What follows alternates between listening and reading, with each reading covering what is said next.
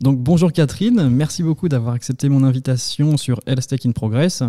Aujourd'hui, on va parler de Carista, donc un fonds d'investissement général, je crois, et vous investissez aussi en santé. Et pour commencer du coup l'épisode, est-ce que tu peux te présenter à nos auditeurs, nous raconter un petit peu qui tu es, et nous parler aussi un petit peu de ton parcours et peut-être euh, ce qui t'a emmené vers, vers le VC alors Carista, c'est une société de gestion. Donc c'est la société qui gère plusieurs fonds. D'accord. Euh, parmi lesquels euh, des fonds qui investissent dans la santé. Ok. Et plus particulièrement en santé digitale.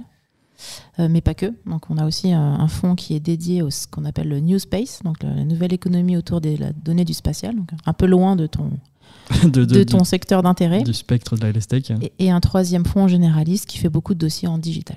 D'accord, ok. Et qu'est-ce qui t'a emmené, toi, vers, euh, vers, vers, vers le VC, tout simplement, vers, du coup, ce, vers Carista? Un peu, euh, un peu le hasard quand même, faut bien le dire. Quand j'ai euh, quand j'ai fait mon master il y a quelques années maintenant et que j'ai découvert le monde en dehors du laboratoire de recherche, qui était quand même assez vaste, j'ai eu une formation où il y avait des professionnels, comme ça arrive souvent, qui venaient un peu présenter leur leur métier. Et un ancien de la promo d'avant avait été dans le VC, qui démarrait à l'époque. Hein, je parle de presque un temps que les moins de 20 ans ne peuvent pas connaître. On va faire la chanson si. Euh, Exactement. Euh, et, donc, il avait présenté son métier que je trouvais euh, assez intéressant, mais c'était vraiment les tout débuts du VC. Hein.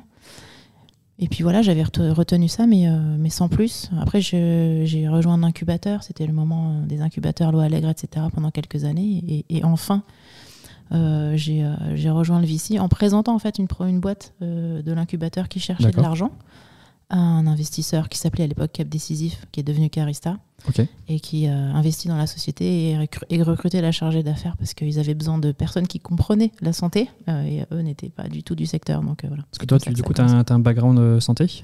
Ah, Moi, je suis biologiste moléculaire de formation. D'accord, ok. Ça, je n'avais pas l'info, donc... Voilà.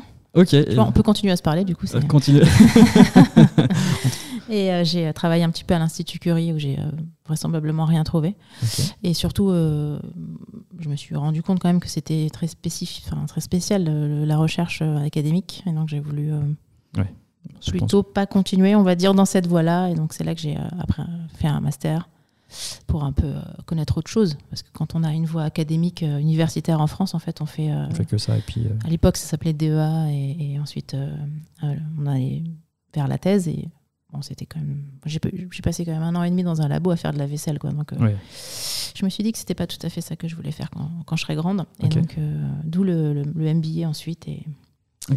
En revanche, euh, c'était quand même très bien d'avoir fait ce parcours de recherche parce que. D'abord, on se rend compte ce que c'est que vraiment un travail de recherche et pourquoi c'est long.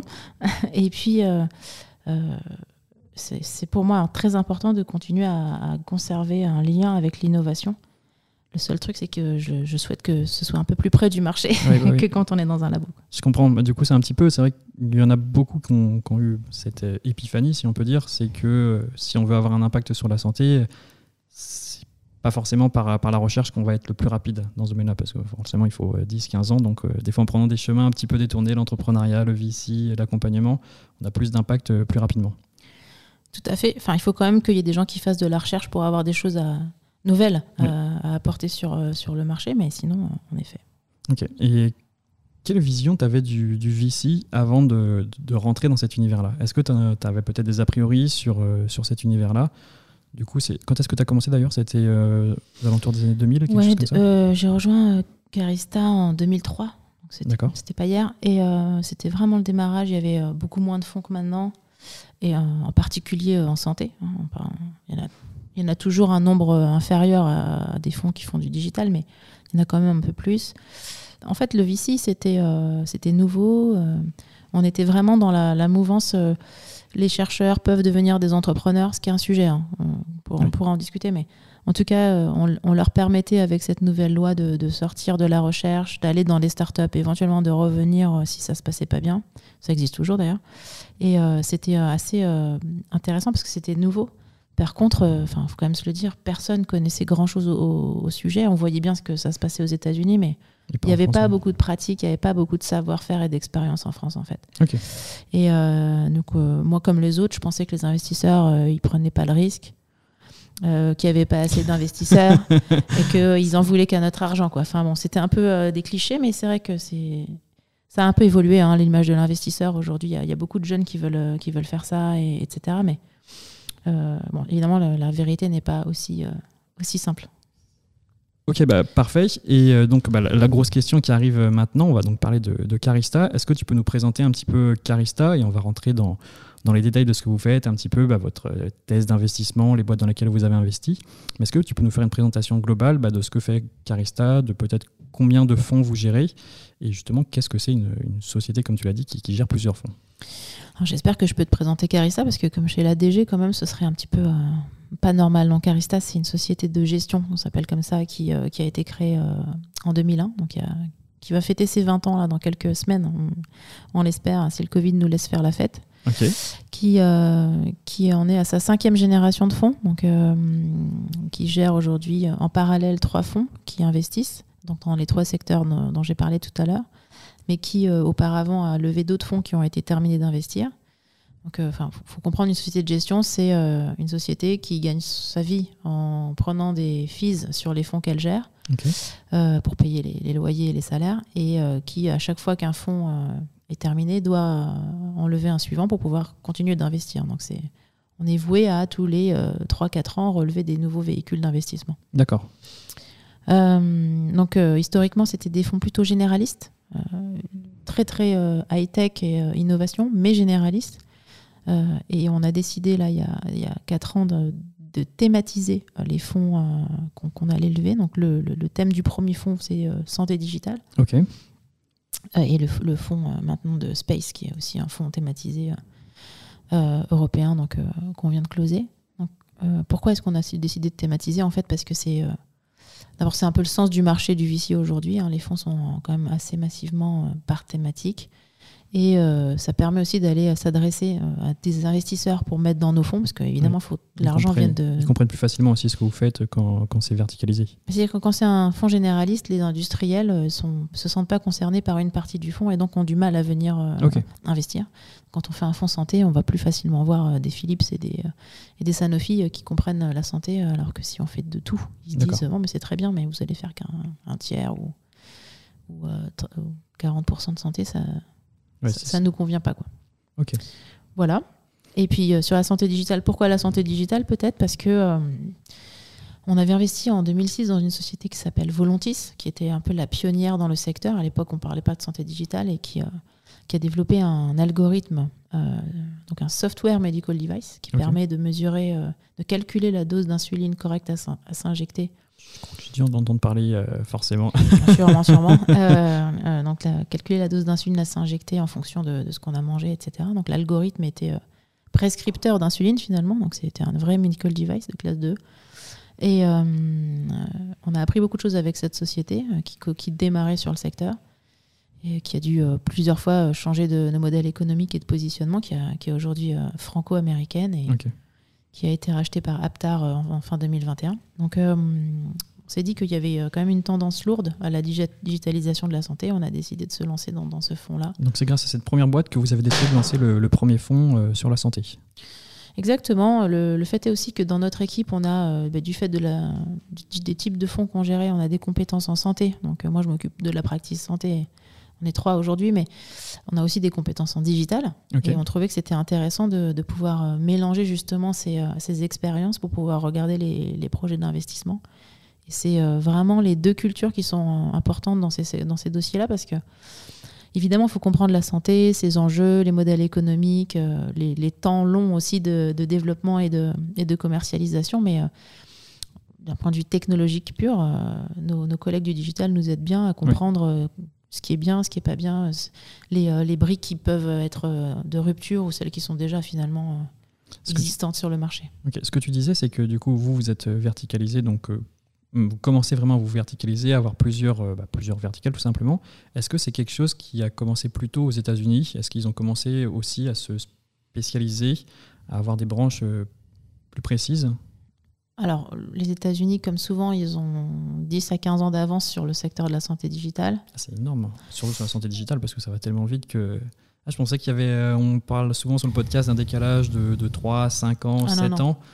Mais 15 ans, c'est énorme. Disons, allez, disons 10 ans, mais je, suis, je suis optimiste. donc on voit bien que... Alors, il y a plusieurs raisons à ça. Au-delà du fait qu'ils ont souvent l'habitude de d'anticiper, ils ont aussi un écosystème de santé qui est plus propice à développer des solutions qui permettent de peut-être de d'être plus efficace euh, dans la recherche d'un praticien, des choses comme ça, et surtout plus, enfin, où on trouve des modèles économiques plus évidents, alors que en Europe, euh, notamment en France, comme une partie de, des payeurs sont publics, c'est un petit peu moins évident. Oui, complètement. Euh, et puis aussi parce que l'industrie du digital est hyper développée là-bas, donc forcément, ça, aide. en tout cas, clairement, ça a démarré aux États-Unis et les États-Unis restent un, marché très très important pour, enfin, on dirait même l'Amérique du Nord pour, pour ce secteur-là. Nous, on a des sociétés qui se projettent assez vite hein, maintenant sur le, marché américain. Euh, je pense que pour autant, euh, c'est aussi aujourd'hui euh, l'actualité de l'Europe sur la digitalisation de la santé. Et je pense que pour le coup, le Covid a démontré à tout le monde qu'on pouvait quand même faire des choses à distance. Mais une grosse question que je me posais, c'est est-ce qu'un jour on pourra rattraper les États-Unis? Parce que c'est vrai que dans tous les épisodes que je peux faire, on parle toujours justement du retard sur les États-Unis. Ou peut-être si on, si on met les États-Unis de côté ou, la Chine qui va vitesse grand V, est-ce qu'on peut rattraper l'Allemagne, le Royaume-Uni sur lesquels on a déjà un petit peu de retard?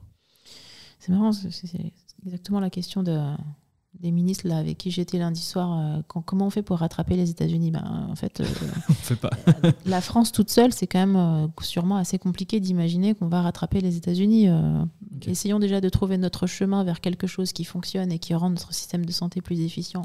Et, by the way, qui aussi permet aux, aux patients d'être mieux soignés à des coûts, on va dire, raisonnables.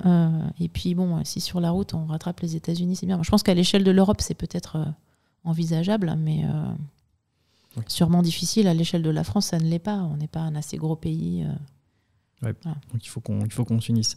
Euh, tu, tu, disais, tu parlais tout à l'heure justement de, de, la temporalité et du fait que justement vous vous occupez de lever plusieurs fonds. Est-ce que vous allez lever des fonds dans peut-être d'autres verticales santé que, que la digital health? Euh, alors, dans, dans, les fonds précédents, on a fait de la, des investissements dans, dans, de la biotech ou dans de la medtech. Ok. Euh... Donc, il était un petit, peu, un petit peu à côté de votre thèse d'investissement sur ce fonds Digital LS. Voilà, qui n'était pas dans notre focus sur ce fonds-là. Dans le, le, prochain fonds qu'on va lever sera un fonds dédié à la santé. Il y aura une grosse, grosse composante de santé digitale qui va s'élargir un peu sur la medtech. Euh, et la principale raison, c'est qu'en fait, on a de plus en plus de mal à faire le distinguo euh, entre la santé digitale et la medtech pour certains, pour certains sujets, parce que, euh, parce que les hardwares sont, sont connectés, parce qu'on a besoin de plus en plus d'intelligence et de données pour pouvoir développer les, les, médicaments. Donc voilà. Ok, ok, bah très très clair. Et donc, quels sont les, horizons de, de, sortie justement? Quelle est, bah, quelle est la durée de vos fonds? Alors les fonds euh, en France, pour qu'ils soient, quand il s'agit de fonds réglementés par l'AMF, ils ont tous un peu la même forme. Euh, ils durent 10 euh, ans, qu'on peut prolonger deux fois un an. D'accord. Et euh, ces fonds, globalement, pendant les 4-5 premières années, on fait les investissements, les primes aux investissements, on construit le portefeuille, ce qu'on appelle. Et puis ensuite, on, refinance et surtout, on essaie de sortir pour rendre l'argent aux investisseurs. Donc, il faut sortir avant la, avant la fin des 10 ans? Bah, Il faut sortir au plus tard, au bout des 10, voire 12 ans. D'accord. Il faut rendre l'argent. Ça, c'est quelque chose que j'ai entendu. Je ne sais pas si tu pourras m'aiguiller là-dessus. J'ai entendu dire que justement, les fonds étaient plus regardants en début de vie du fonds, parce que forcément, bah, il faut être sélectif au début, mais que quand on approchait de la fin de vie du fonds, les, fonds pouvaient être un peu moins sélectifs sur les dossiers, et donc euh, voilà, peut-être euh, ouvrir les, cordons de la bourse plus facilement. Qu'est-ce que, que tu en penses? Est-ce que c'est quelque chose que tu, que tu peux observer dans, dans l'écosystème? Alors, je ne suis pas trop euh, d'accord avec ce que, ce que tu viens d'annoncer. Je pense qu'on est toujours regardant. en revanche, on a peut-être des critères qui peuvent évoluer en fonction de la maturité du fonds. C'est-à-dire qu'au début du fonds, on va peut-être être plus enclin à prendre des sociétés jeunes ou moins matures, puisqu'on sait qu'on a justement euh, toute la durée des, des 10 ans, alors qu'en fin de période d'investissement, quand on est dans la cinquième année, euh, on n'a plus que, entre guillemets, 5-6 ans pour pouvoir réaliser l'investissement. Et donc, on va plutôt avoir envie de, privilégier des sociétés plus matures qui sont susceptibles de sortir plus vite. Tout ça est avec plein de guillemets, parce qu'en fait, il ne se passe jamais vraiment ce qu'on a prévu. Mais en tout cas, c'est plutôt ça que je, que je dirais. Après, il y a peut-être des fonds qui font n'importe quoi à la fin, mais je, je, je, je doute qu'ils le disent à tout le monde. Ok. J'ai une question vraiment candide. Qu'est-ce qui se passe si une, euh, bah, si une boîte elle est vous n'avez pas réussi à sortir d'une boîte avant la fin du fonds. Alors ça, c'est ce qu'on ce qu'on déteste, nous et nos investisseurs encore, encore plus, parce qu'ils ont, t'imagines, hein, ils, ils, bloquent leur argent pendant 10 à 12 ans. Donc pendant 10 à 12 ans, ils ne peuvent pas euh, l'utiliser à faire autre chose. Donc quand on, vient les voir et qu'on leur demande de prolonger encore, euh, ils n'aiment pas trop ça. Quoi. Donc il faut que ce soit vraiment pour des bonnes raisons. Donc il y a deux ou trois solutions. Hein. La première, c'est euh, on, essaye de... C'est quand même pas trop mal en termes de timing pour la société. On essaye de trouver une sortie avec l'accord des autres actionnaires et des managers sur la société. non, c'est pas du tout bon. Personne veut la racheter l'IPO n'est pas possible. Et donc à ce moment-là, on, on est ce qu'on appelle collé euh, dans la société.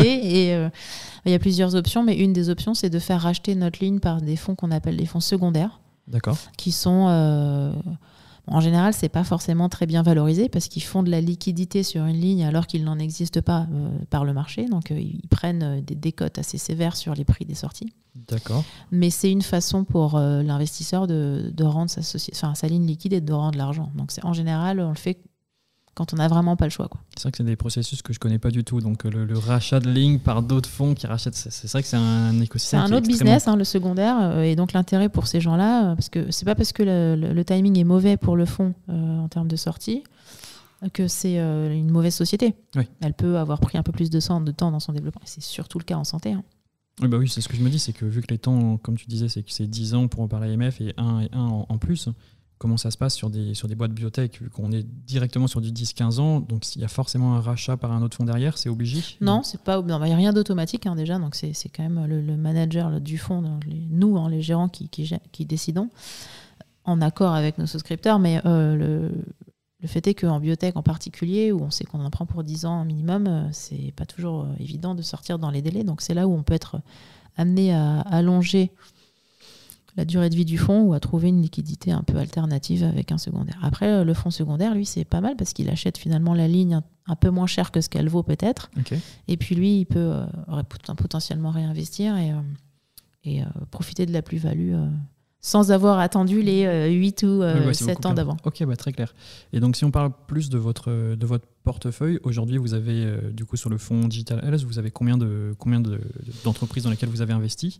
Et peut-être à quel niveau elles sont rendues, quelles sont les plus belles réussites? Alors on a 8 sociétés en portefeuille aujourd'hui dans, le fonds de santé digital. On a investi dans des sociétés comme Implicity, Incepto Medical, Maple, des sociétés aussi à l'étranger, puisque ce fonds, c'était la première fois aussi pour nous qu'on faisait un fonds en dehors, enfin qui faisait des investissements en dehors de France. D'accord. On a deux sociétés belges au portefeuille, une société qui s'appelle MoveUp dans la réhabilitation post-chirurgicale en orthopédie, une société qui s'appelle DEO, donc DIO Care, euh, qui est dans l'optimisation des procédures dans les salles d'opération. Euh, donc euh, c'est un portefeuille qui est encore jeune. Donc elles sont ça fait combien de temps que, que vous les avez en, portefeuille euh, bah, ça dépend lesquelles, parce qu'elles ne rentrent pas toutes le même jour, évidemment. c'est trop facile. La dernière des IO, c'est le euh, mois de novembre dernier, donc euh, tout va encore bien, évidemment. mais les, les, plus anciennes ont deux ans et demi, donc elles sont dans leur phase de refinancement. C'est intéressant que tu dis ça. Donc vous, vous investissez dans combien de boîtes par an à peu près? À les bonnes années, on fait 4 à 5 deals par an. Sur, le, sur tous les fonds ou juste sur non, juste le... sur le, un par fonds. Donc, euh, sur, tout, euh, sur toute la société de gestion. Euh, je pense qu'on a dû faire une 8 deals l'année dernière. D'accord, ok. Donc, ouais, donc 4, 3-4 sur 3-4 par fonds. Ça peut être 5. Bon, voilà, c'est difficile de faire beaucoup plus. et on en a dû recevoir 2200 dossiers. 2200 Ok, et bon, ça c'est des questions que j'avais prévues pour après, mais bon, je peux les poser maintenant forcément. C'est comment ces dossiers vous arrivent, comment ça se passe un petit peu Est-ce que tu peux nous, nous redessiner le, parcours de l'entrepreneur qui veut se faire financer par un fonds géré par Carista? Euh, Alors comment il nous arrive déjà? Euh, la, majorité d'entre eux arrivent en direct, parce que ça fait 20 ans qu'on est sur le marché, et donc on est identifié comme un investisseur de seed et d'early stage assez bien. Il euh, y a un petit peu de deal intermédiaire, c'est avec des, des, des, leveurs de fonds, mais euh, pas tant que ça quand même. Euh, et puis après, nous, on est dans tout ce qui est incubateur. vous avez le réseau qui est déjà bien établi. SAT, voilà. Donc, on connaît pas mal de monde qui nous adresse des dossiers où on est dans des comités de sélection, etc. Donc, on a une espèce de, deal flow permanent qui, qui arrive. Et, et, aussi par les entrepreneurs eux-mêmes qui nous recommandent, soit qu'on les a déjà financés, soit qu'ils parlent entre eux, ils, ils nous recommandent des dossiers, etc. Ce qui est sûr, c'est que quand on cherche de l'argent auprès d'un investisseur, c'est toujours mieux d'être recommandé. Ok. Euh, bon, faut faire attention par qui on est recommandé, mais que d'arriver en direct. Je crois que le pire, c'est d'envoyer le, dossier sur euh, bp.carista.vc, parce que là, c'est ça veut dire qu'on sait pas, on n'a même pas réussi à trouver l'adresse mail du, du partenaire ou du directeur d'investissement qui est, pourtant sur le site. Donc ça, c'est, euh, pas terrible. Mais bon, c'est quand même un moyen de nous, nous, contacter. Et c'est vrai que la recommandation, le fait de, de venir par quelqu'un qu'on connaît, si, c'est encore mieux, c'est quelqu'un en qui on a confiance, euh, ça aide. On peut pas se, on peut pas se voler la face. Euh, après, il faut avoir les bonnes recommandations. Donc, ça, bah c'est un autre, c'est un autre podcast, peut-être. non, c'est vrai qu'il y a plein de formats à faire. Mais Comment vous faites pour trier 2200 euh, dossiers? Bah, On fait au hasard, en fait, non. on va couper ça au montage. non, comme Les, copies de philo au bac, vous les jetez dans l'escalier, celles qui arrivent au pile, euh, en haut de la pile. Euh. C'est ça, par ordre alphabétique. Ok.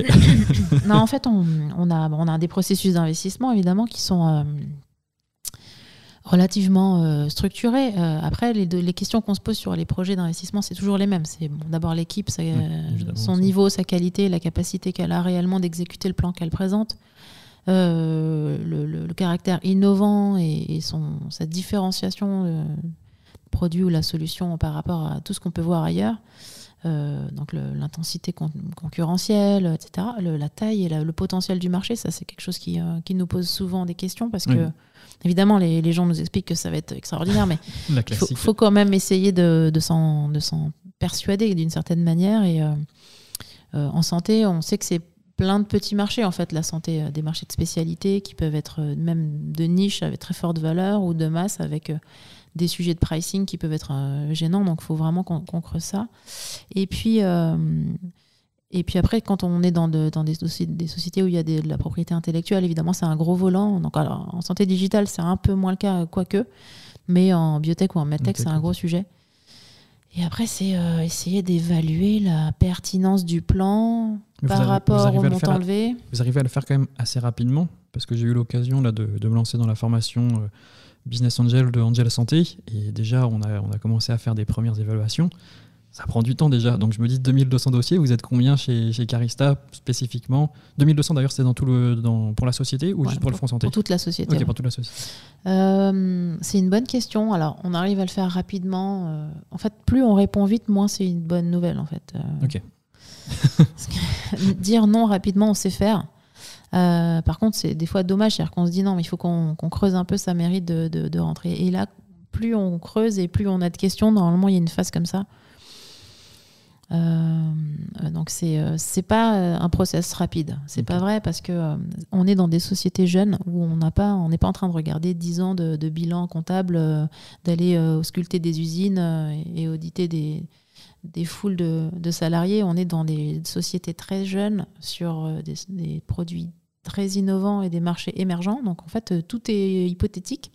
Donc la seule chose qu'on a réussi à la, enfin, la seule moyen qu'on a trouvé pour se convaincre, c'est de passer du temps avec les dirigeants pour euh, apprendre à les connaître et finalement adhérer ou pas à la thèse d'investissement qu'ils nous proposent. Quoi. Et ça, c'est un process long. Quoi, qu'on en, donc, quand ils viennent chez, chez, vous contacter, donc il y a un premier contact un peu, un peu informel. Après, il y a quoi? Il y a, y a un pitch, une présentation. Après, il y a quoi? Il y a une on creuse un petit peu la due deal Comment ça se... Oui, c'est ça. Il y, a, il y a les premières euh, réunions où on, déjà on comprend, on essaie de comprendre de quoi on nous parle. Euh, et puis ensuite, euh, dans le process, on a deux, deux étapes un peu clés. C'est quand on décide de présenter le projet à l'ensemble de l'équipe. Donc tous les projets disons, d'intérêt passent devant ce qu'on appelle le partner meeting. Et ensuite, on a un comité d'investissement où on parle devant nos LP cette fois du projet. voilà, donc si tu, veux me poser la question, je suis sûre sur la, durée. Je pense que quand on est ultra rapide, ce qui est très rare, on doit mettre 4 euh, mois. Ah oui, ok. Quand on est euh, moins rapide, ça peut durer beaucoup plus. Et, surtout en seed, où on voit des fois les gens, on les revoit à bout de 6 mois, on voit l'évolution, on voit comment ils ont euh, avancé ou pas, comment ils ont pris aussi en compte les, remarques que nous ou d'autres fonds ont pu leur faire. Et, ça fait partie des due deals en fait. Ok, vous fermez pas la porte. Si vous dites non, ils peuvent revenir derrière et vous représenter. bah, enfin, des fois on ferme la porte parce qu'il y a des raisons assez objectives pour fermer la porte, mais euh, euh, c'est vrai qu'en général, on... enfin, de toute façon, les, gens ne se gênent pas pour revenir. Ils ont raison.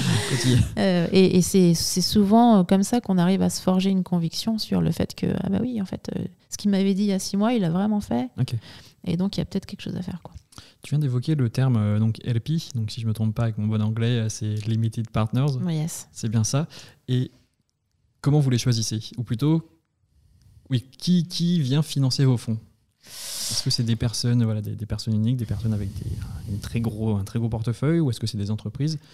Comment, quand, je serai dans la position où je peux choisir mes, euh, mes LP, je serai ravi. D'accord. Pour le moment, c'est plutôt eux qui nous choisissent. c'est plutôt dans ce sens-là.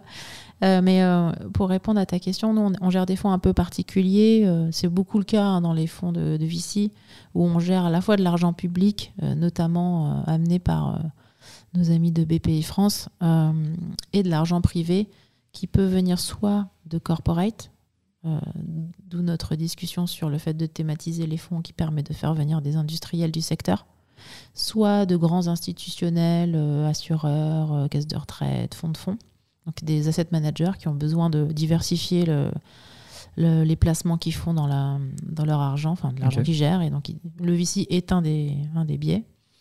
Euh, et, enfin, c'est les family office, donc des gens qui ont soit une fortune familiale, soit qui ont réussi euh, leur carrière et ont vendu euh, une entreprise avec un succès. Et dans, dans, le fonds santé, on a des family office qui sont du secteur. C'est-à-dire c'est des gens qui, ont, qui viennent de la santé, qui, viennent de la santé, qui ont vendu une usine ou quelque chose comme ça, et qui ont ou des cliniques, qui, qui sont intéressés en fait à voir les petites boîtes. Quoi. Ok, ok, très clair. Une question qui m'a été soufflée par, par François Cadiou de Elint. Est-ce que c'est déjà arrivé une situation où un LP veut racheter une boîte que vous avez en portefeuille Alors, c'est pas arrivé encore chez nous, mais j'espère que ça arrivera. D'accord. Euh, alors, c'est assez rare quand c'est un LP euh, institutionnel, asset manager. Parce que, parce que lui, son objectif, c'est pas de racheter des sociétés, c'est de, de, placer de l'argent. En revanche, quand on a des corporates, oui, ça peut arriver. D'accord. Et donc à ce moment-là, comment, comment on se positionne entre euh, l'entrepreneur, entre le LP Qui on va défendre plus, entre guillemets?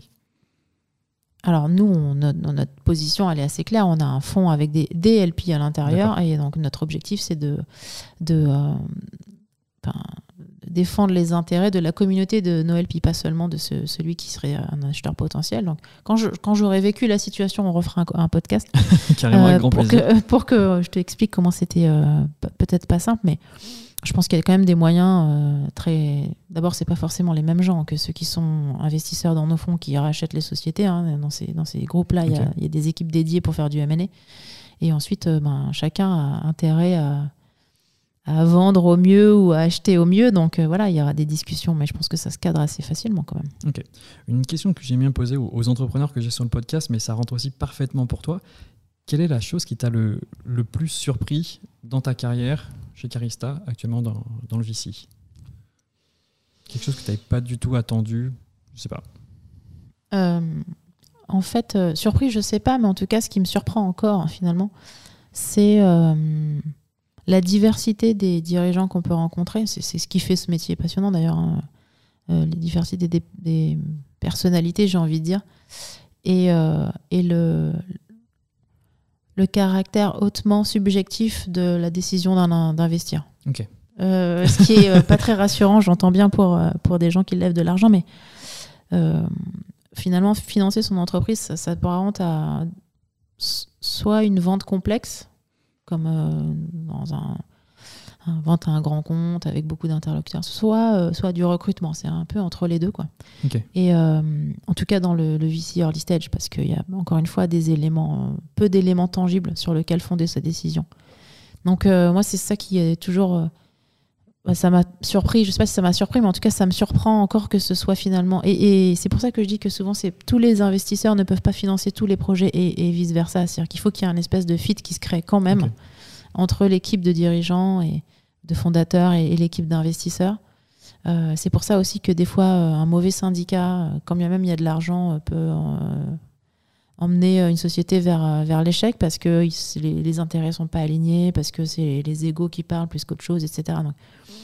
c'est c'est quand même c'est un métier d'artisanat quoi où des gens rencontrent des gens et leur racontent des histoires et à un moment donné on ne sait pas trop bien pourquoi on commence à y croire et, et, hop on décide de prendre la, barque et de, et de partir avec ces gens là ça ça m'intéresse particulièrement. Est-ce que tu as, as, développé un sixième sens est-ce que tu es capable maintenant de, de de dire oui, ça va marcher, non, ça va pas marcher en, un claquement de doigts.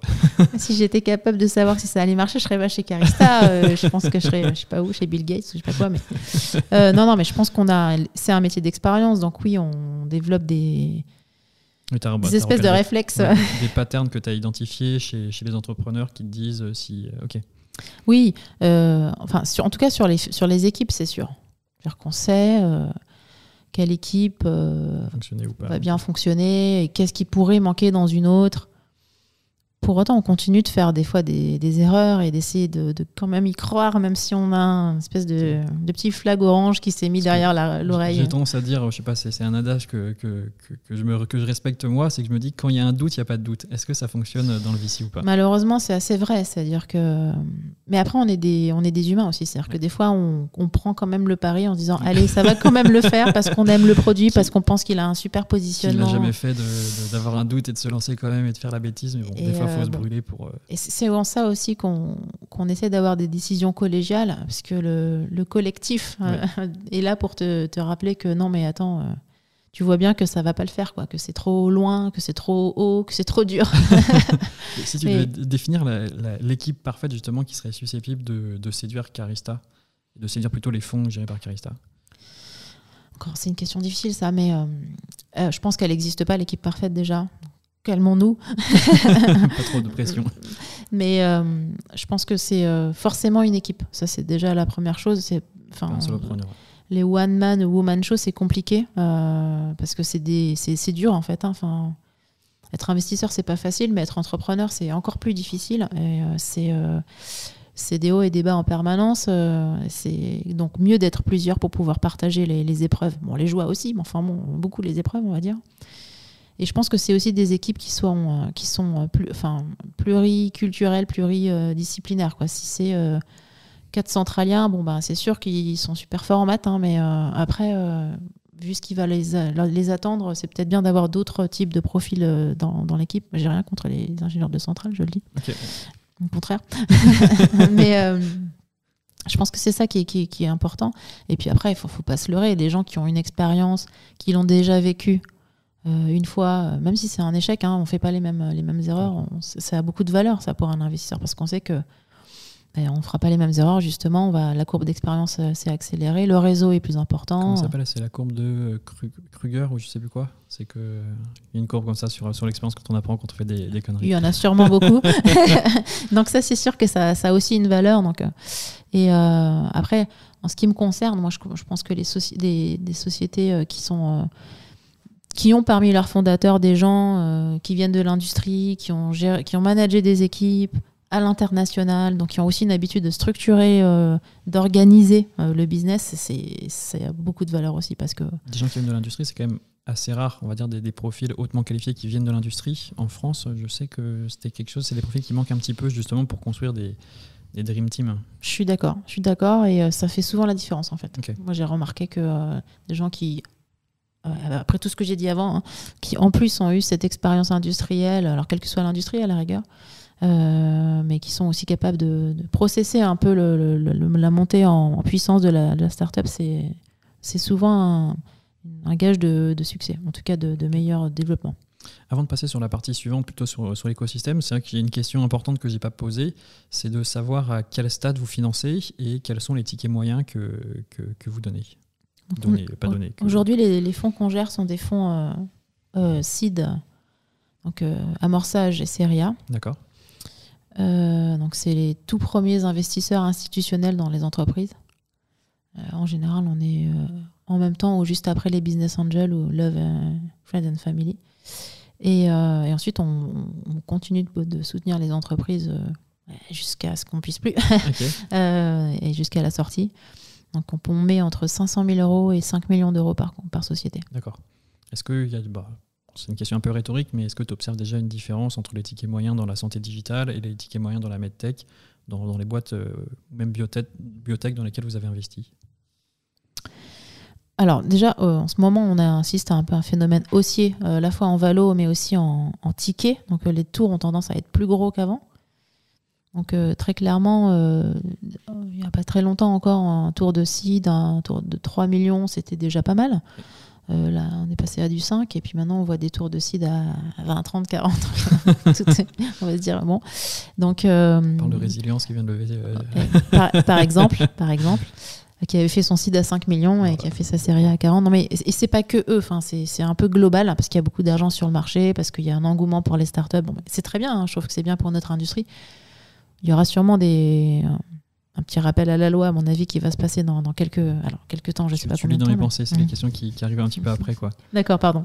non, non, non, euh, du coup, on peut, on peut rentrer dedans directement. C'est vrai que c'est des choses que j'avais vues aussi, c'est que c'était ce problème des, des, survalorisations, c'était un, un, souci, parce que quand les médicaments, quand les dispositifs, ils arrivaient sur le marché, finalement, on remboursait euh, les investissements importants qui avaient été faits avant.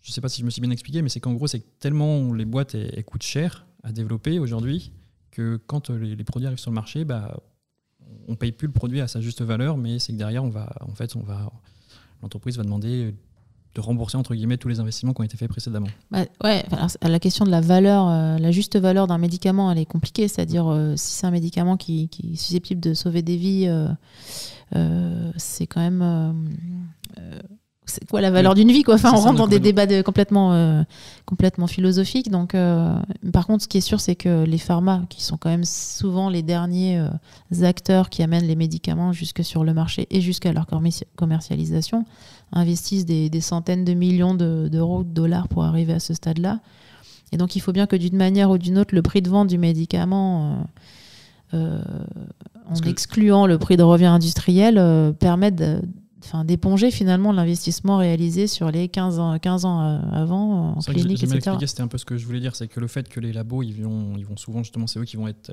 les derniers à, mettre, bah, bah, à faire venir le médicament sur le marché. Ils vont souvent passer par le rachat de, de start-up ou d'entreprises, mais vu que ces entreprises elles coûtent beaucoup plus cher, l'investissement va être encore beaucoup plus cher, et donc finalement le médicament il va être beaucoup plus cher. Bah, c'est le sujet euh, des, notamment des biothérapeutiques, hein, donc qui, qui, qui, mettent beaucoup de temps à arriver sur le marché. Enfin, à part le vaccin, mais. euh, Je pense qu'il y a eu quelques milliards qui ont été, qui ont été Ils ont été un peu aidés, on va dire. Il y avait un peu d'enjeux.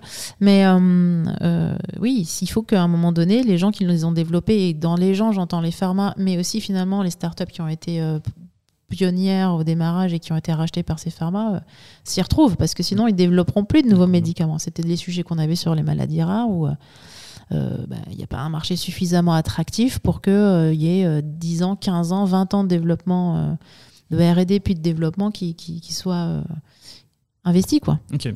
Tout à l'heure, tu parlais du, du, rappel à la loi qui risquait d'arriver, justement. Est-ce que tu, tu l'envisages? Est-ce que tu vois un horizon dans ce rappel à la loi? Comment il, peut, comment il peut intervenir? Non, je ne sais pas du tout dire ça. J'aimerais bien, parce que ça nous intéresse au premier chef. Mais je, je pense que oui, là, il y, y a clairement un, je n'ose pas parler de bulle, mais en tout cas un effet très haussier du marché, euh, à la fois des valeurs, des montants investis. Par contre, ce qu'on n'a pas encore, c'est euh, le, l'impact sur les sorties, parce que nous, ce qui nous intéresse, c'est pas de faire des licornes à un milliard à un moment donné. Ce qui nous intéresse, c'est de sortir à un milliard, ou même plus d'ailleurs. Une valorisation à un milliard, c'est ce qu'on dit généralement, c'est qu'une boîte elle vaut vraiment ce qu'elle vaut quand elle a été rachetée. C'est ça. Tant qu'on n'est pas liquide, on ne sait pas en fait. Donc euh, l'objectif, c'est vraiment que, euh, enfin, ce qu'on ne sait pas encore aujourd'hui, c'est parce qu'il y a encore très peu de cas combien on va pouvoir vendre ces entreprises dans lesquelles on a investi. Et le problème, c'est que plus on rentre cher, et moins, on a de, de, chances de faire des multiples intéressants quand même. Ok, ça c'est vrai que c'est hyper intéressant. Et tu penses justement bah, que si on observe est-ce qu'on est qu'on peut prendre un comparatif justement aux États-Unis? Est-ce qu'il y a déjà des boîtes qui se sont vendues? Est-ce qu'on peut déjà observer ce qui se passe? Et du coup, par effet de, je sais pas, pas de ruissellement, mais comme on disait tout à l'heure, en, prenant le décalage, on peut voir ce qui va arriver en France dans, dans 5-10 ans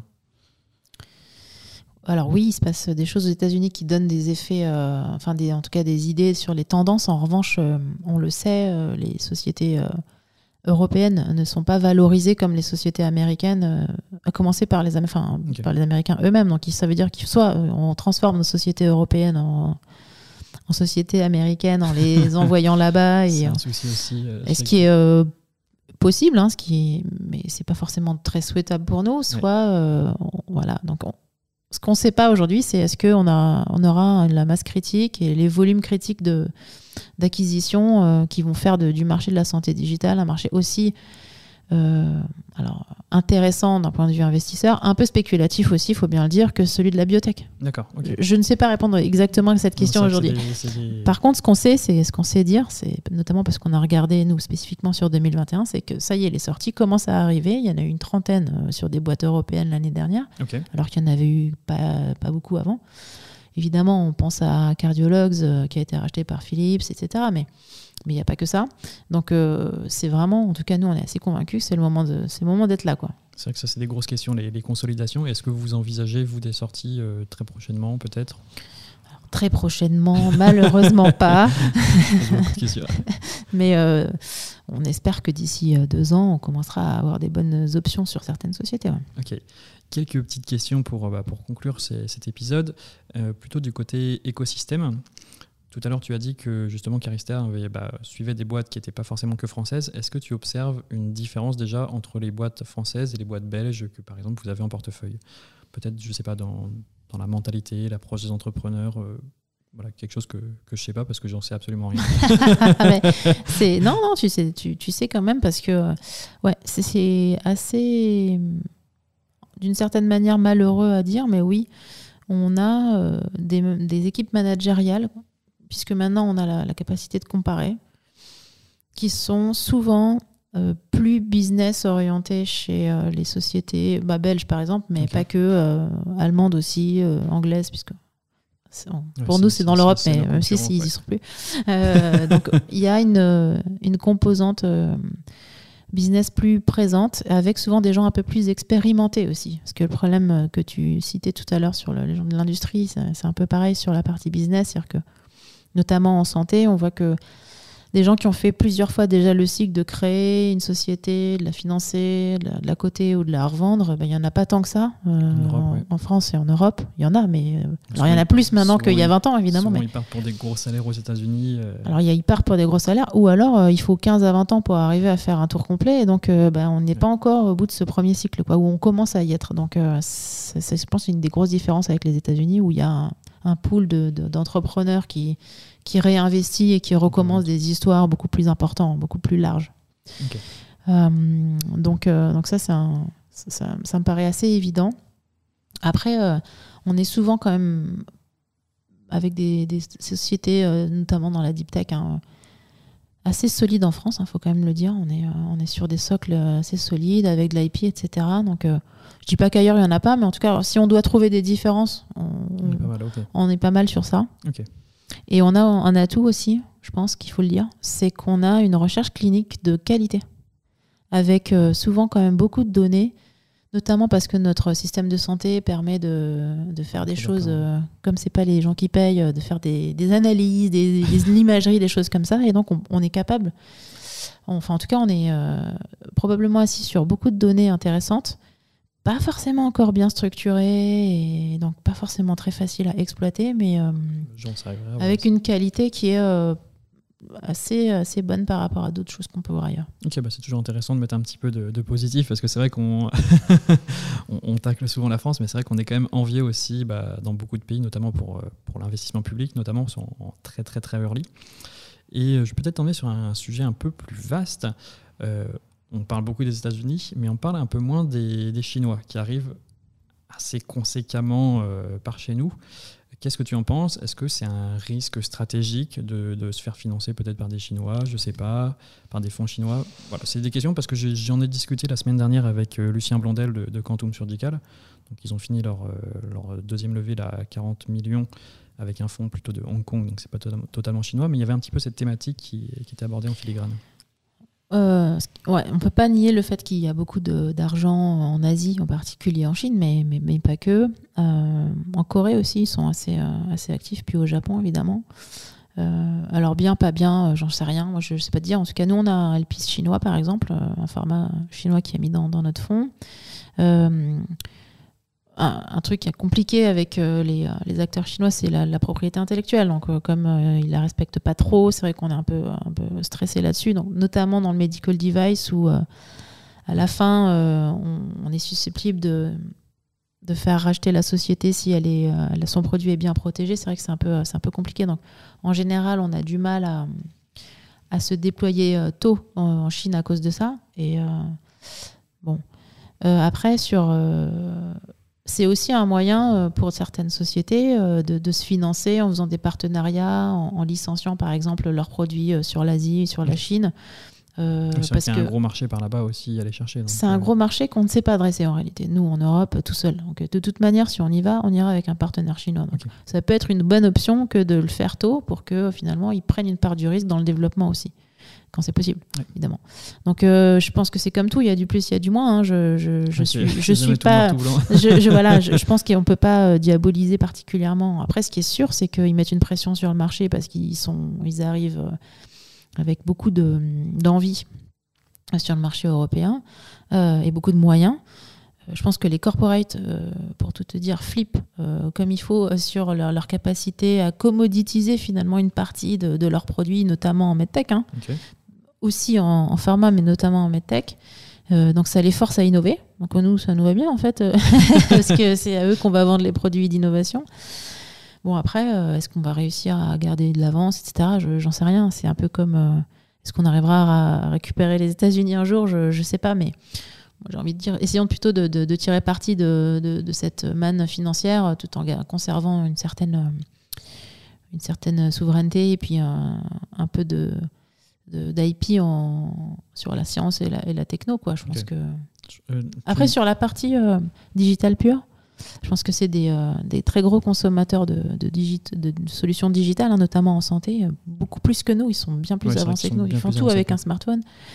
mais un vrai sujet là, en ce moment sur la, la, la propriété de la donnée de santé qui est plutôt euh, du côté de, du gouvernement, si j'ai bien tout compris. Donc euh, ça, ça a mis un peu un coup de frein, je pense, à, pas mal de développements qui étaient un peu en train de se lancer. Euh. Hub notamment Oui, alors Elzata Hub, c'est français, mais je parle, des, je parle du gouvernement chinois, en l'occurrence, qui, qui veut récupérer la donnée ah oui, pour, lui. Quoi. Donc bon, c'est encore autre chose. Quoi. Donc, Pour tout ce qui est de la donnée de santé, c'est vrai que c'est un peu sensible. Tu m'as fait penser à une question. Est-ce que ça vous arrive d'être en compétition avec d'autres fonds sur les mêmes, les mêmes startups?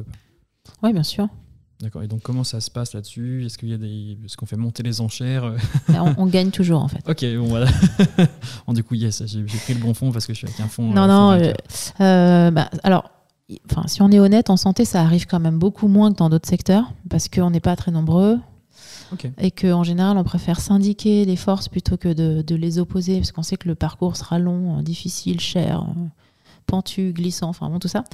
Euh, sur des sujets plus, euh, plus digital, traditionnel, là, il y a beaucoup plus de fonds, beaucoup plus d'offres, donc de financement, donc il y a plus de compétition. Et d'ailleurs, les, les, deals, euh, enfin, on, des fois, on est exclu d'un syndicat, etc., ou d'un deal, on perd un deal. c'est aussi, ça explique aussi pourquoi il y a un peu plus de, de, de, de traction sur les valos et tout ça. Quoi. Ok, bah très clair. Plus de choix. Ok. Ok, mais c'est vrai que c'est ça, c'est hyper intéressant. Et euh, j'avais une question en tête, je crois que je l'ai perdue. c'est pas je vais passer, je vais passer sur, euh, sur la suivante. Et donc, c'était de, de savoir, excuse-moi, je me suis perdu. Euh, oui, donc plutôt parler maintenant des, des, grandes tendances, des grandes tendances que tu observes dans l'écosystème. Qu'est-ce que, qu'est-ce que tu vois arriver très bientôt? Sur quoi il faut être maintenant? Sur quoi il faut se positionner maintenant? Euh, alors, tu parles de l'écosystème de, des investisseurs ou euh, euh, des startups? Des startups, oui, bah, sur lesquels du coup les, les, fonds seront amenés à investir bientôt. Quoi. Bon, moi, je ne vais pas te parler beaucoup de la biotech parce que ça fait quelques années qu'on regarde plus trop de dossiers. Mais on en reçoit, mais on ne peut plus les faire, donc on, est moins au niveau sur la, la biotech. Euh, sur la medtech et la santé digitale, clairement, enfin, on, enfin, on est absolument convaincu que c'est le moment d'être super actif sur ce sujet-là. Les, les, positions se prennent maintenant, les opportunités. Euh, Parce que c'est vrai que j'entendais parler que la santé digitale commençait à se consolider et que peut-être justement il y avait déjà beaucoup, peut-être trop d'acteurs. Tu penses qu'il y a encore de la place euh? Alors il y a des consolidations qui commencent dans certains, certaines verticales, mais enfin la santé digitale est au démarrage de sa vie, à mon avis, en, en Europe donc, et même aux US. Donc après, la consolidation, ça vient aussi du fait que des fois, il y a des solutions qui sont avec euh, un peu moins de barrières à l'entrée qu'on peut avoir en biotech euh, classique. Et donc, euh, il y a plein de solutions qui émergent au même moment. Et ce que j'appelle les vagues, moi, nous on reçoit des vagues d'innovation. On a eu toutes les téléconsultations. Donc là, typiquement sur la téléconsultation, il y a eu de la consolidation. il y a eu 100 applications de téléconsulte. Bon, bah ok, une fois que tu en as sur un, marché comme la France, tu n'as pas la place pour en avoir plus que 3-4 en réalité. Qui, donc après, ils se rachètent les uns les autres. Et, et voilà, je pense que c'est c'est vrai, mais il y a beaucoup de choses qui sont encore euh, au tout démarrage et donc on n'est pas encore dans les, dans les consolidations réelles. Euh, dans ces vagues qui arrivent, tu, la prochaine tu... Euh, en 2021, on a vu beaucoup de dossiers autour de la santé mentale, et énormément de dossiers, alors que ce soit à la maison, au travail, à l'hôpital, à distanciel. Donc c'est autour de ce sujet-là. Depuis le début de l'année, là, il y a un effet santé de la femme. Oui. Bon, après, c'est les vagues. C'est-à-dire que d'un coup, on reçoit 50 dossiers sur le même thème. Euh, comment est-ce créer ces vagues C'est un sujet qui est intéressant. J'en sais rien, en fait. J'ai pas compris encore pourquoi euh, tout le monde avait la même idée au même moment, mais je crois que c'est un phénomène assez classique en réalité. Je pense que c'est parce qu'il y a des auditeurs, qui, des, personnes qui écoutent des podcasts et du coup on dit. Euh, ah, mais tiens, je vais faire ça. Donc bah, on, va, on, va décider de la prochaine vague. Quelle est la prochaine vague là, qui arrive? Tu peux, tu peux décider, nos auditeurs, ils vont C'est moi qui décide. C'est toi qui décides la prochaine vague. J'aimerais bien une vague en OFTA, tiens. Je pense qu'il y a beaucoup de choses à faire en ophtalmo. Ok, hyper intéressant. Et Qu'est-ce que tu penses du métaverse, de tout ce qui est blockchain, etc. Est-ce qu'il y a quelque chose à faire en santé? C'est pas euh, dans les Marvel, ça? Si, aussi, beaucoup. Non, mais tout ce qui est univers virtuel, univers digital, euh, un petit peu univers 3D, euh, bah, que faire Facebook, un, monde virtuel, etc. Est-ce qu'il y a des choses à faire dans la santé? Donc, sur ces thématiques-là, est-ce que vous avez déjà reçu des dossiers en ce sens-là? Bah, on a, nous, on a des dossiers pas mal autour de la réalité virtuelle. Alors, on n'est pas dans le monde virtuel, machin, mais ou qui, est utilisé. Euh, bah, typiquement, on a un dossier là qu'on regarde en, OFTA sur la, VR en OFTA. On a, euh, on a eu une vague euh, de dossiers sur la VR qui est utilisée pour la, gestion de la douleur. donc l'hypnose médicale plus exactement. Il y, a, il y, a, la VR qui est utilisée pour simuler ou aider l'acte chirurgical, une espèce de réalité augmentée, on va dire. Donc oui, c'est clairement dans le temps, dans l'air du temps. Après, un, un monde euh, complètement virtuel. Bon, je, mais moi, j'avoue que je, je, vois pas trop l'intérêt en réalité, mais euh, je, suis un peu vieille, hein, pour, euh, un peu old school hein, sur ces sujets-là. Bon, j'ai un peu de mal encore avec le métaverse, hein, je ne me suis pas encore mis. Mais peut-être sur la blockchain, est-ce qu'il y a des choses qui sont arrivées, peut-être pour sécuriser la donnée patient? Je sais qu'il y, a, des... Bah, il y a des choses qui arrivent, mais c'est c'est pas si rapide que ça. Je trouve c'est quand même très compliqué, ces histoires de données patients et notamment de, de, la sécurisation de la donnée. on a des sujets, nous, beaucoup aussi dans en, dehors du fonds santé, hein, autour de la cybersécurité. Je t'en parlerai pas beaucoup, parce que je comprends à peu près rien au truc, mais euh, ça a l'air d'être quand même un vrai, euh, un vrai gros nouveau champ d'investigation et donc d'investissement pour les, fonds, et, nous, on en fait partie. C'est vrai que c'est intéressant. Euh, je trouve ça même hyper intelligent d'avoir comme ça plusieurs fonds, parce que du coup, tu peux aller chercher la compétence dans les autres fonds et puis les mettre en relation. Quoi.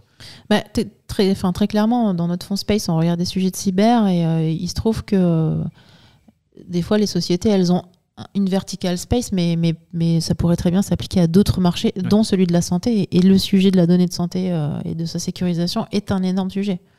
Après, euh, pour te dire blockchain, pas blockchain, euh, j'en sais rien en fait. Mais en tout cas, c'est beaucoup de technologies qui, qui, sont autour de ça. Et comme les données de santé sont des données sensibles, forcément, il y aura des choses qui vont arriver. Forcément, il y a des choses qui vont arriver. Par contre, c'est quand même compliqué en termes de qui décide quoi pour quel type de données, euh, où ça, enfin, où s'arrête la frontière finalement de la souveraineté de la donnée. C'est assez compliqué quand même ces sujets-là. C'est pour ça que bah, je posais cette question-là parce qu'il y a une vraie frénésie actuellement, euh, les NFT, des choses comme ça. Bon, c'est tout le monde. c'est pour ça que je voulais savoir s'il y avait des choses qui arrivaient dans la santé sur ces sur ces thématiques-là. Et pour finir, bah, des questions du coup un petit peu plus, euh, peut-être un petit peu plus légères. Quelle est la plus grande surprise que tu as eue sur l'année 2021 donc tout à l'heure, je t'ai posé la question de, la plus grande surprise que tu avais eue dans ton expérience de VC, mais est-ce qu'il y a quelque chose qui t'a surpris euh, en 2021, donc euh, soit du coup avec Arista, mais peut-être aussi euh, d'autres choses qui t'ont surpris Je sais pas, la levée de fonds résilience m'a pas mal surprise. c'est vrai que c'est fort. je pense que c'est parce qu'ils ont des ils ont des, grands entrepreneurs, on va dire, aguerris. oui, tout à fait. Je pense que c'est le, le, gros de leur savoir-faire, c'est de de l'avoir déjà fait. Oui, complètement. Bah, ça leur permet d'aller beaucoup plus vite. Et puis même racheter une boîte avec euh, racheter Better Eyes, Elstech, ça c'est quand même très très fort pour arriver aussitôt. Euh, aussitôt. Et euh, donc pour terminer, est-ce que tu as un conseil pour, pour les entrepreneurs, ceux qui veulent se lancer dans l'entrepreneuriat, qui nous écoutent et qui voudraient aller lever des fonds et peut-être même qui voudraient entreprendre? C'est un peu classique comme question. je, je, pense que la, première chose, c'est qu'il faut prendre les, bonnes, les bons associés. Quoi. Je pense qu'il ne faut pas partir tout seul. Et il faut, il y a beaucoup de projets qui vont pas au bout parce que euh, l'association finalement de départ ne fonctionne pas. Il faut des gens complémentaires, mais avec qui on s'entend. On partage une vision et des valeurs. Je pense que c'est euh, absolument clé. Quoi. Vous avez votre mot à dire ou pas des fois sur, euh, sur l'équipe RH Est-ce qu'une fois que vous êtes rentré au capital d'une entreprise, vous êtes susceptible de l'aider, de l'accompagner sur ces thématiques RH alors RH au sens global, oui et non. Euh, par contre, au niveau du management, oui, euh, clairement, c'est, ça fait partie des sujets qu'on, qu'on aborde fréquemment avec les fondateurs et, notamment l'évolution de, de, l'équipe dirigeante. Parce qu'on n'a pas forcément besoin des mêmes compétences au démarrage. Et après, oui. Et après, euh, et, encore après si on va à l'international, etc. Donc ça, c'est, vraiment partie des sujets de board aussi. Hein. C'est pas que nous, investisseurs, c'est vraiment le board. Et donc ça, je pense que c'est la première chose. Et si ensuite, euh, pour lever les fonds spécifiquement, moi je suis pas particulièrement fan des, des, leveurs de fonds, je, je pense qu'en seed, c'est pas toujours nécessaire, mais si on n'a vraiment jamais fait ça, si on ne sait pas comment s'y prendre, il y a des gens quand même qui, qui, peuvent vous accompagner pour pas faire des erreurs un peu de débutants. Euh, c'est peut-être intéressant de les faire aussi pour, pour se former. Oui, alors oui. Euh, après, modulo le fait que ça peut un peu cramer le dossier, donc si ça peut être dommage de, de, de venir trop tôt, mal préparé, de il y a quand même des, choses un peu, euh, un peu euh, des du baba quoi, de, façon de présenter son, son, idée, son innovation, le business plan, etc. Donc il y, a quand même maintenant beaucoup de gens qui sont susceptibles d'accompagner les, les gens qui l'ont jamais fait. Euh, les gens ils peuvent te téléphoner, te demander comment construire mon dossier. Alors non, ça c'est pas possible. ça c'est sûrement ce qu'il faut pas faire. Non non, mais il y a quand même des, il y, a, tous les incubateurs qui sont là depuis 20 ans. Maintenant il y a les startup studios. Euh, de, les, les, clusters, etc. Il y a beaucoup de gens quand même de plus en plus compétents et, euh, susceptibles d'accompagner les, les, jeunes entrepreneurs au sens que c'est la première fois. Donc je pense que c'est vraiment euh, important d'essayer de, venir accompagner pour pas faire des erreurs bêtes, quoi. C'est dommage. Ok. J'allais oublier, forcément, il me reste les deux questions. La question de l'aventurier, mais une petite juste avant qui, qui me vient. Euh, avec donc du coup ta, ta vision sur, euh, sur l'écosystème, est-ce qu'il y a une boîte que tu aurais aimé lancer Toi, quelque chose, que, une boîte que tu as vue et que tu t'es dit waouh, j'aurais aimé lancer cette boîte Ou peut-être une qui n'existe pas encore et que, que tu aimerais lancer euh, En tant qu'entrepreneur, tu veux dire En tant qu'entrepreneur, oui. Alors, super, super difficile comme question. J'ai pas une boîte comme ça où je me suis dit ah, j'aimerais trop être le, une des fondatrices de, de cette société parce que moi, je sais ce que c'est euh, créer une start-up. Je vois tous nos, tous nos dirigeants. Je, trouve que c'est ultra dur. Donc, euh, je ne suis pas trop attirée par le fait de, de, devenir moi-même euh, CEO. Pour le moment, hein, ça, ça, peut changer, mais je dis pas qu'être enfin, être investisseur et gérer une société de gestion, c'est facile. Il y a plein de sujets. Et, il y a aussi un côté entrepreneurial. Mais euh, vraiment, les startups, en particulier dans la santé, c'est vraiment une tanasse. Quoi. Donc, je pense que j'ai beaucoup de respect pour ces gens-là et, si je peux les aider, je le ferai. Tu entreprendrais hors de la santé Ouais, sachant qu'en plus, en dehors de la santé, ça m'intéresse pas trop. Donc, euh, non, non, je pense que je, je, suis bien où je suis. Je pense que j'ai un bon profil d'investisseur euh, et, et j'espère que je fais quand même quelques bons deals de temps en temps. Donc, voilà. Donc, j'ai pas de, de, de de, boîte, euh, boîte, waouh que j'aurais trop aimé euh, créer. Quoi. Ok, bon, elle arrivera peut-être prochainement. et donc la question qu'on attend tous, j'aurais dû la poser au début, mais il faut la poser. Euh, est-ce que tu as justement un explorateur, un aventurier, aventurière qui, qui, t'inspire un petit peu ah, C'était la seule question que j'avais préparée dans, dans, le podcast et qui n'est pas venue. donc en fait, j'ai réfléchi. Je pense, enfin, moi, j'ai pas d'aventurier au sens où euh, explorateur euh, dans la jungle, etc. Je voulais euh, plutôt parler d'aventurier de, scientifique. Bon, c'est pas, c'est peut-être pas très original, mais quand même. complètement. Je sais que j'ai eu beaucoup de, profils différents sur le podcast, donc. Et bon, évidemment, la première personne à qui je pense, c'est Marie Curie, parce que bon, elle est en plus, quand on est français, euh, bon, elle était un peu polonaise, mais euh, du coup, elle est devenue française. Euh, on est assez fiers. Moi, j'ai fait mes études à l'Institut Curie, en face de son, du pavillon elle habitait, donc ça, a quand même, quand même du sens pour moi. Puis bon, c'est au-delà de la scientifique, c'est aussi une histoire de vie assez incroyable. c'est une femme qui s'est battue pour, pour faire de la science parce qu'elle n'avait pas le droit de le faire. Enfin bon, c'est quand, même, quand même fou.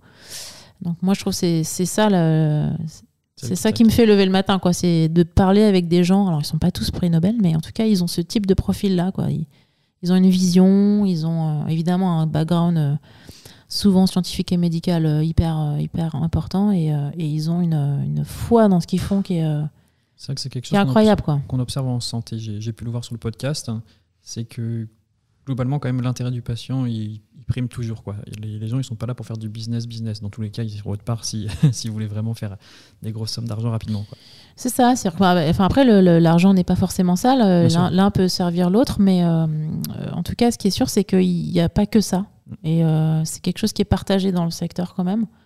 Et euh, c'est hyper important. C'est des valeurs pour moi qui sont chères. Et donc, l'aventure scientifique, l'aventure technologique, euh, au sens exploration, euh, c'est ça que, que, je voulais souligner. Après, il y en a plein d'autres. Et en plus, une femme, hein, je, je, pense qu'il y a, il y a pas longtemps, c'était la journée de la, les femmes en sciences. Euh, on a quand même encore besoin de, de faire de faire rentrer dans la tête des filles qu'elles peuvent faire des, des, maths et de la science et c'est possible. En entrepreneuriat, c'est vrai qu'il faut, il faut le faire parce que je crois que les, les, les, ratios, ils sont pas bons du tout. Quoi.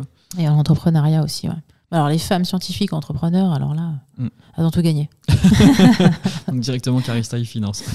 Et donc du coup, tu voulais dire, tu avais quelqu'un à citer qui t'inspirait actuellement sur... C'était, euh, bah, je parle, je pense, j'ai cité Marie Curie, qui est plus tout à fait vivante, mais voilà. Et euh, évidemment, je pensais aussi à Emmanuel Charpentier, donc qui a reçu le prix Nobel, hein, qui malheureusement a dû quitter la France pour mener ses, ses recherches euh, avec suffisamment de moyens. Donc, sur CRISPR-Cas9. exactement. Ok, bah en tout cas, bah merci beaucoup. Un super épisode. On a tenu une heure, tout pile. Ah bah génial. Vraiment, merci beaucoup. Comme ça, j'espère qu'on en aura appris plus. J'espère que les auditeurs sont contents. Ils en auront découvert plus sur les fonds. Et bah, vraiment, un grand merci. Et je pense qu'il y a encore beaucoup de formats à faire autour, autour du VC et de l'investissement santé. Merci beaucoup, Catherine. Merci à toi.